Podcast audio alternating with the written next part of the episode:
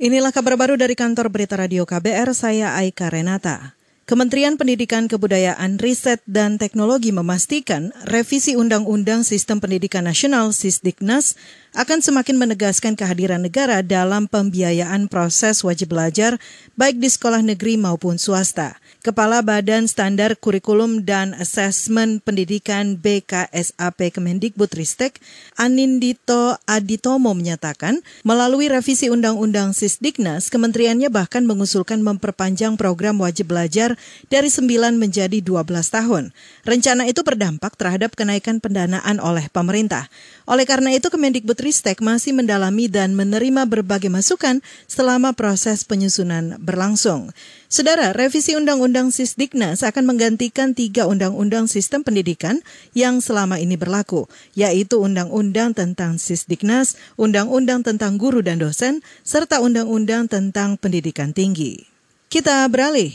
Majelis Rakyat Papua MRP mendesak pemerintah meninjau kembali rencana pemekaran daerah otonomi baru DOB di Papua.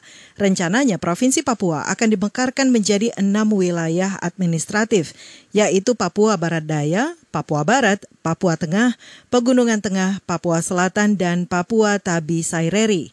Wakil Ketua 1 MRP Yoel Louis Mulait menilai pemekaran cenderung dipaksakan sehingga memicu gelombang demo penolakan.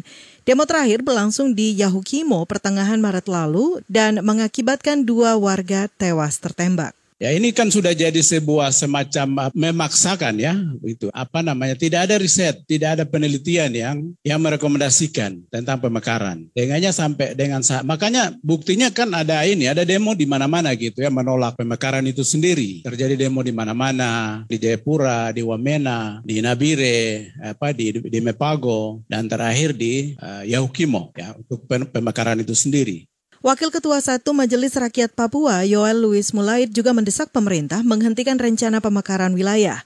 Yoel menganggap pemekaran tidak menjawab persoalan kesejahteraan di Papua. Jika rencana pemekaran wilayah tetap dilanjutkan, Yoel khawatir berpotensi memicu konflik lebih besar.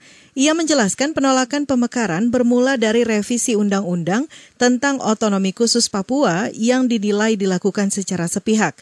Hasil revisi juga dinilai diskriminatif karena mengeluarkan pelibatan MRP sebagai perwakilan orang asli Papua dalam tiap pengambilan keputusan.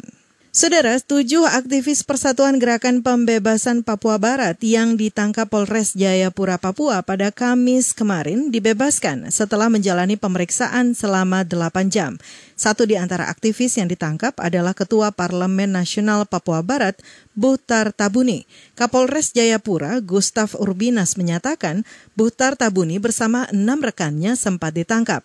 Mereka kemudian dimintai keterangan karena berupaya melawan polisi ketika hendak diamankan. Di saat kami mengamankan mereka, karena terjadi perkelahian karena telah melakukan perlawanan kepada petugas. Ada beberapa orang yang cedera, di antaranya dua anggota kita dan juga mungkin dari tujuh orang yang akhirnya kita tangkap dan amankan Kapolres Jayapura Gustaf Urbinas menambahkan penangkapan tujuh aktivis Persatuan Gerakan Pembebasan Papua Barat terjadi kemarin saat polisi berpatroli di wilayah Camp Walker, Distrik Heram, Jayapura.